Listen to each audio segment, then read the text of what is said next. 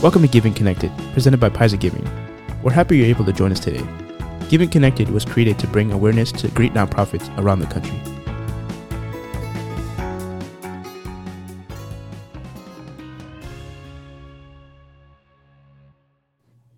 Go ahead. Hey, everybody. Um, thank you, thank you for joining on. We're excited to be interviewing the transfer coordinator uh, for Operation Paws for Homes Rescue, Janine Gargiulo. Hey, Janine, how's it going? Good. Thanks for having me today. Yeah, and it, we're excited to have you on. Um, it's such a such a cool nonprofit. You know, there's so many different, so many different uh, nonprofits are doing it. But you know, once I think we were me and Prince are looking, you know, through all the nonprofits, we look through the list, you know, and, and seeing the people, you know, if you go to their social media for different go to different pages, you know, they such good support, you know, from people. So really excited to have you on. Um, and kind of before we jump into it, um, let's talk a little bit about you. Um, you know, where did you where did you where did you grow up? Um, what did you go for school for? And did you ever see yourself, you know, helping or volunteering, working for a nonprofit? So actually, I'm a local to Northern Virginia. I grew up in Sterling, and now I'm in Alexandria, so I'm not too far. And that's where the rescue is, I think, officially based. So I went to school in Pennsylvania. I stayed up there for my undergrad and grad degrees, which are basically Bachelor of Health Sciences and then physician assistant studies. So I'm a physician assistant in my day job, working orthopedic surgery. So that keeps me pretty busy. And I am fortunate enough to do some nonprofit work through the practice I work for now. So that was kind of a natural segue for me, maybe into this. I've always had interest in doing what I found myself doing now, but didn't think maybe I could find the time or the role to do it appropriately. So at work, we have something called Operation Walk, where it's like a Doctors Without Borders. We travel to other countries and find people in need and, and do a bunch of joint replacement surgery for them. So I'm fortunate to do that since 2009. What is it about um, the nonprofit, you know, field and the work that really, you know, intrigues you? Like, what really brought you in? What kind of gets you going every single time that you know you're working every single day um, at a nonprofit? Well, for now, I've always had an interest in dogs. I've always been that person who sees somebody walking and is like, "Can I pet your dog?" And you know, I think we're all pretty like-minded yeah. like that. I absolutely love animals, specifically dogs, and that this was a natural fit for me now. In addition to still doing my day job, but I think in general with either volunteer work or nonprofits, and what I've been fortunate to be involved with is no matter what I'm doing, I always feel like I get more than I give so whether it is helping someone with surgery in, a, in another country who literally has nothing and they want to give me the shirt off their back or the bracelet off their wrist or something like that as a thank you you know the the feeling that you get is really the the biggest advantage. You know the the animals i get to work with now and i'm on the dog side we also do cats but you know they don't have any other advocate. So you know i try to be an advocate for them. And it's it's just really rewarding to see kind of the change in these animals when we first get them and how quickly they evolve evolve and adjust and, and really the benefit that they have just from having a little bit of love. So you don't need much i think to volunteer. I mean same thing with humans. It's just if you show you care you get a little bit of time and effort what you always receive at least for me is is more than i give yeah, and I think that we we've said that in past podcasts and, and with the last one of the Feed My Starving Children is that you know, especially in these situations, you get so much more than you ever give, right? I think it's Always. one of those things, and I totally resonate on you and the point about when you see a dog. I, it's hard for me to not control myself and, and kind of pet it. So, um, hundred percent with you on that. Um, so uh, talking about OPH Rescue, could you just tell us about that? How the history of the organization, how did it get started, and you know, just kind of clue our listeners into what the main focus of OPH Rescue is. Yeah, sure. So OPH is Operation Paws for Homes, and it's all volunteer based. And most of our volunteers are from North Carolina up till basically Central PA. It started in 2010 with two women who were really passionate about saving dogs. They took some trips down, uh, saw some shelters in the South, and decided they were going to start something. So it's obviously grown since then, first slowly, and especially last year, very quickly. So, I mean, last year alone, we did about 1,600 dogs and cats. In lifetime, we've done over 11,000 animals that we've saved, which is a, a pretty big deal starting that small and just with you know a passion. Yeah, and I think it's it's so cool. I think um, if people go to their their website ophrescue.org, you can kind of go through the different sections, and there's one that you know um, cats and dogs, right? But it's really yeah. cool. Like if and this kind of goes into my next next question about like um, the dogs. So you can see different dogs or different cats right there, and and kind of how does that process work? If you see a dog that you really like, um, there are a lot of cute dogs out there, but um, if you did see a dog or a cat on there that you really like, how does that adoption process really work? So you can apply to adopt an animal, whether you see one on the website that you want, or if you're just thinking about the idea. So I've had some friends and neighbors since I become involved say, hey, you know, we're thinking about looking, we're not sure about the timing. I encourage everybody to apply for adoption first, even if they don't know exactly which animal they, they might have interest in. And we have a couple positions, which I also do some reference checking. So one volunteer will pick up their application and check a bunch of references of, you know, other friends or family. If they have other animals, check the vet's office for records to make sure they're up to date. If they're in an apartment, make sure the landlord is okay with it. Things like that. The HOA rules if they live in a community. And after their references are checked, then they will be placed to an adoption coordinator. So that's another role that we have. The adoption coordinator will basically pick up their application and in that see is there a specific dog they're looking for? Or maybe they want a, I think the very popular one is a 40 ish pound female dog. And they'll look through the list of dogs that we currently have, or possibly the ones that we know we're going to be bringing up from shelters in the next two to four weeks and they can place those adopters on a waiting list for those dogs so that when those dogs arrive and we get more information about them they can see if they think that will be a good match. The adoption coordinator has a huge role in being both an advocate for the animal and the adopters to make sure it's a really good match. So they're kind of working very much behind the scenes but they play a big role for us.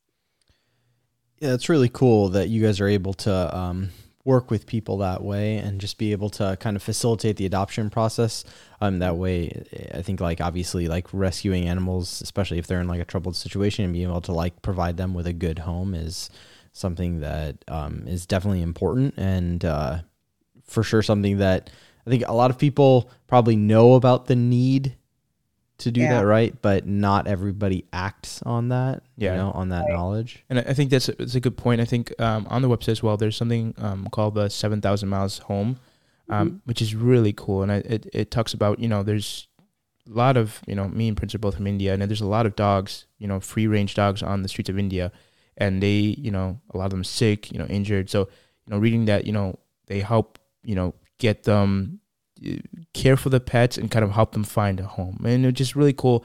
You know, in the U.S., there's there's issues. There's so many issues in different countries as well. So I think it's, you know, that kind of multi-national kind of level of thinking is really cool. And I think that's something that you know really um, really got to me. Yeah, that's really awesome. So obviously, in this last year, uh, you know, with the pandemic, I think every organization, especially nonprofit organizations, have faced a lot of struggles and a lot of challenges. So I guess for OPH, what was the biggest challenge they faced, maybe as an organization, um, like within COVID, and then even beyond COVID? You know, for us, we had a lot of positive out of COVID. So I think we're all very thankful for that. So we had a lot of people, myself being one of them, who came on to officially foster because I wasn't working the same hours as I was in the medical field and surgery itself got shut down. I actually found myself with more time. And that's when I jumped right in and said, you know, I can take these dogs and foster and have them in my home and give them the attention. So we set a record number last year for how many dogs we were able to foster adopt and the number of fosters that joined. So that was one very big positive of COVID. The challenge to that is getting every up, everybody up to speed um, safely so that when you have new fosters, you know, we have a significant process where we have our references checked and we fill out an application. Plus, we have to do onboarding calls. We do some training on modules online just to make sure that we're all on the same page that you know we can do this safely and for the benefit of the dog you know a lot of shelter dogs get bad raps for being either too shy or too aggressive or you know, people say, oh, sometimes I want a purebred from a puppy, so I know exactly what I'm getting. So we do have some dogs, which we know as they come will be a little bit more shy, but all of our cats and dogs are tested with other animals. So we'll know in advance if we have a dog who's likely not going to be a good dog with others and will need to be the only dog in the home or something like that. But getting everybody onboarded was probably one of our biggest challenges. And I remember last year, the first adoption I did, we didn't know really what COVID was at the time. So instead of passing off papers, you know, the paper medical records and the paper charts, if you will, for the dogs, we were doing a lot of emailings that kind of forced us to go more electronic than we already were in a short time frame. And we were putting papers in bags, giving it to the adopter, you know, leave it, a distance thing, masks, and also, you know, telling the adopter, don't open that for three days. We don't know if germs are on the papers. So we were we're trying to stay very socially cognizant and and respectful of not knowing exactly what COVID was at the time. But that, you know, very big positive of having a lot of people come was also presented some new challenges, which we figured out, I think, fairly quickly. Yeah. Yeah. Good. Go ahead. Yeah, I was gonna say. I think um, it, it's so different for every nonprofit, right? I think it, it the the level of complexity is so different. Um, you know, if especially if it's more virtual, you know, like the way you're doing it, it's it's different, right? I think it's so important that you know adapting is adapting to the situations is different. And I think one one interesting interesting element was. You know, I, I know you guys have events that you guys do, like uh, adoptions and like events at certain locations. Was that completely shut down, and then now it's kind of coming back up? Exactly. So the adoption events were shut down. You know, we couldn't do anything social, which we love to do. Yeah. And we have a good outcome. I think we're just starting to get back into that now. We have a 5K fast and furry race that we do every year as a, um, you know, as a moneymaker for us because Mhm. we're 100% based on volunteer donations. We don't have any government funding in any way. So we really rely on the donations and generosity of others to support us. So without some of those things, we were a little concerned. But you know, the other trouble that came out of it was where we get, you know, our our dogs from. It was unfortunate that a lot of people were letting their dogs go or bringing them to the shelters because they couldn't afford to keep them or things like that. And those are the better stories. You know, some people just let them go and they're found out as strays, which the one out of 10 fosters I kept last year is a great guy and he he was found as a stray. I, I don't know his story. So, Mhm. you know, we'll never know the background, but there were a lot of dogs in need last year as people's life circumstances changed. And that was, I think, one of the negatives of COVID for some people. Yeah, and uh, it's something sad that I, I heard recently is that I heard you know people would adopt dogs last year, and now because everything's going back to normal, they are sending it back to you know shelters and stuff because you know life is normal and they're going back to work and stuff. So Right. hopefully that's not the case for a lot of places that you know that is happening. But Right. We've been fortunate so far in, in our contract that we have with adopters. If anything changes with circumstances, we say if something doesn't work out, even if it is years down the line, please call us. We want we want our OPH dog back. Yeah. We will get a new foster. We'll work on getting the dog a new home. So we don't want to find our dogs in shelters here or in a bad situation. So we always ask for our dogs back if uh, there's any issues, short term, long term with the adoption. We try to place them, like I said, very carefully. And so we don't have that issue. We do a couple meet and greets with both the dog and, and the current foster and the potential adopter just to make sure things hopefully go well. And on rare cases, if there's any concern with the dog, we'll even do a trial adoption for 30 days, sometimes just for allergies or, you know, any any extenuating circumstances. So we try to be flexible and avoid that, but it is kind of a sad situation that that has happened. Yeah, it's pretty interesting if you think about it. Like with the pandemic shutting things down and people working from home, I'd imagine like there's probably a large group of people that were like, "Oh, I could like take care of a dog," and they wanted the companionship, so they like had a dog, right? And now as things are opening, they're like going, they like no longer may want that dog, so they're like letting it go or kind of giving it back up for adoption. But then on the other side of it, there's probably people who are like working from home. Maybe they it's and they don't have like that extra income, so they can't afford to take care of um, you know, a, a pet, and so they're letting it go or giving it up for adoption. So it's interesting. It's like both sides of like Right. what the pandemic has caused. The nice thing too about what OPH does for fosters is so when I decided to foster, I was actually furloughed last year for a couple weeks. And so I knew I had no income coming in, but I really wanted to do this. And OPH is very well run. So we use our money very responsibly, but all of our dogs that come up have been spayed or neutered unless we take a pregnant mom dog who we know is imminent to give birth and and we get her taken care of later. But I don't have to pay to have a foster. So we are very, very fortunate that all of our fosters are given the supplies we need, whether it be dog beds, we get foods, we get all of the preventatives for the dogs. So they have their Advantix, they have deworming medicine, they have supplements when they come. So all the dogs have literally been vetted within the week that we bring them up to foster. And we're set up with everything that we need as fosters. So again, during the pandemic, when we had so many fosters coming on, somewhere in the same situation as me, thinking, you know, can I do this and spend more money on fostering a dog if I don't know when my next paycheck is coming? But OPH is great to set up the fosters with, you know, whatever we may need. And we have our own online community where, you know, someone down the street might say, Hey, I have a new foster. I'm about to be out of food. And someone will say, Oh, I'll bring some over, or, you know, something like that. So we're we're really lucky. I think that's one of the unique things about OPH that I've not found as I looked into other places to foster with even last year.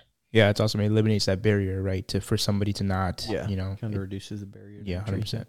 That's really cool. exactly. So obviously, you guys have a lot of ways. I'm sure that uh, people can get involved. But for our listeners, can you just kind of tell us what are the best ways for them to support you guys? Um, eh, what's the best way for them to get connected with you?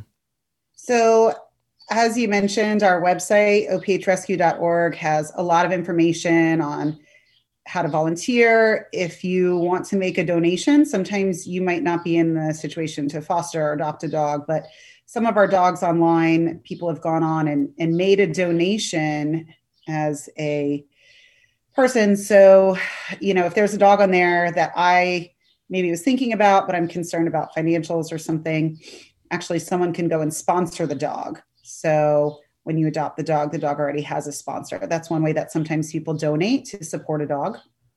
But we have any number of roles, both all from home on the computer doing reference checking.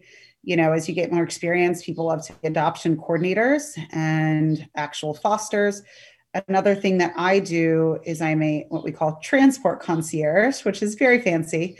But as we bring dogs up, we have three stops. So one in kind of central Virginia, one up here in northern Virginia, and one in Maryland.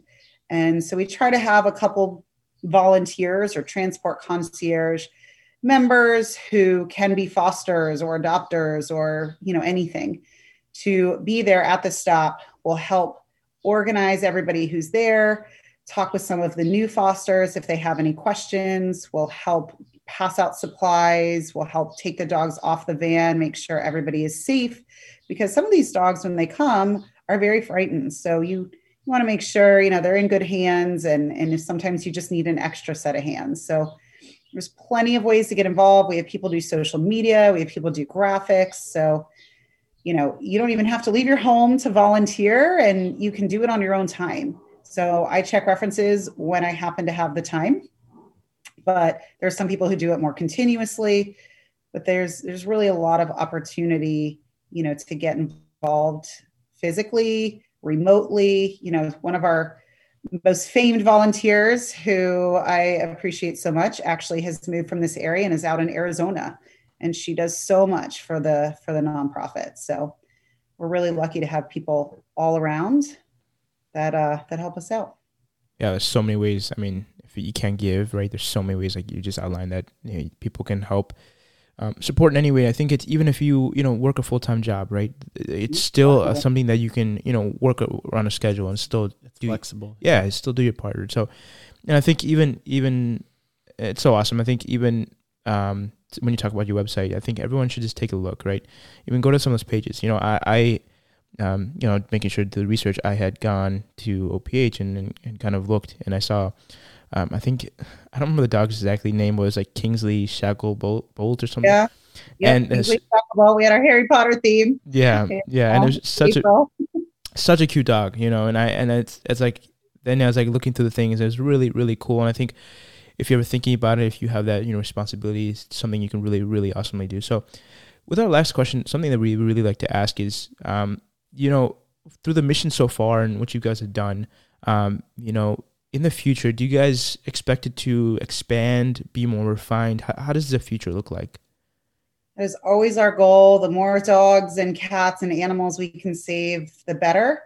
I think we have a, a good balance where we understand that we want to save them all and we do as much as we can without, you know, I never feel guilted if I say I can't take a foster right now. I'm either traveling or I'm working 12 hours every day. But that's where we do have the advantage to work together. So the bigger the network and the team, Mhm. I think the better it is. You know, if I have a dog and I'm going on a vacation where I can't bring the dog, or if the dog needs to go to the vet for any reason and I'm at work, we have also transport uh, assistance where someone will come and pick up the dog and take them to the vet and bring them back. And someone has done that for me in the past and it made a huge difference. So, you know, even if a dog needs to get from point A to point B, someone else will just say, Oh, I'll go pick up the dog and drive it. And that's their entire role. So they can do that as they seem fit and you know anything we can do i also am a boarding buddy so i'll visit any dogs if they end up in boarding or assist with any adoptions there we try to keep dogs out of boarding so it's extremely rare most of our dogs or all of our dogs are taken right from shelters and brought into our personal homes and staying with a foster so we don't have kind of a home base or a, a shelter up here it's it's all of us so the bigger the network gets the the better we can be, you know, as a team. We can save more animals that way and, and kind of do best by them. So I think we're always passionate about growing and, and trying to do more. But it's it's been wonderful over the past year to see how many people have come into the organization. Yeah, and I think that's that's pretty awesome that you guys take it. I mean, then you don't have overhead of a facility, right? That you have to do and pay for as well. You can you can continue to put all that, um, and and kind of what you have spoken about having all those fees taken out is so big, right? I think, and I keep thinking about that as uh, for a lot. I know it's expensive adopting or getting from a shelter as well. So, um, kind of eliminating that overhead is is is awesome. Yeah. Yeah. And all the all the dog fees that, you know, we ask for the dog, it's it's a donation. So you make a donation to OPH for the quote fee of your dog and that kind of turns itself right around and helps Yep. pay for the next one. Yep. Yeah, it's really cool. I mean, like not only are you rescuing a dog, dog, but like anything that you're paying is actually going back to help another dog be rescued and kind of facilitate the mission that you guys have. I think that's a really great model that you guys have built. Yeah. Yeah, but um, Janine, we just want to thank you for joining us today and uh, just telling us a little bit about uh, OPH Rescue. And um, we'd encourage you all to check out their website and um, go and support them and uh, get connected with them. Thank you guys so much for having me and spotlighting us. I really, really appreciate it. Yep. Thanks, Janine. Hey guys, we just want to thank you for joining us and listening to our podcast today with OPH Rescue. It's really cool to be able to learn about their organization and uh, the mission that they have to rescue and foster dogs and uh, provide a better home for uh, animals, dogs, and cats. Yeah, I think it's um you know a nonprofit that does good work, and I think as they they said, you know, it's all the funds and everything they're trying to do is trying to maximize the amount of dogs that get uh, adopted, right? So um, definitely important. I, mean, I would check out the website, check out the social media, and kind of um, see uh, the dogs and the cats that are uh, needing to be adopted.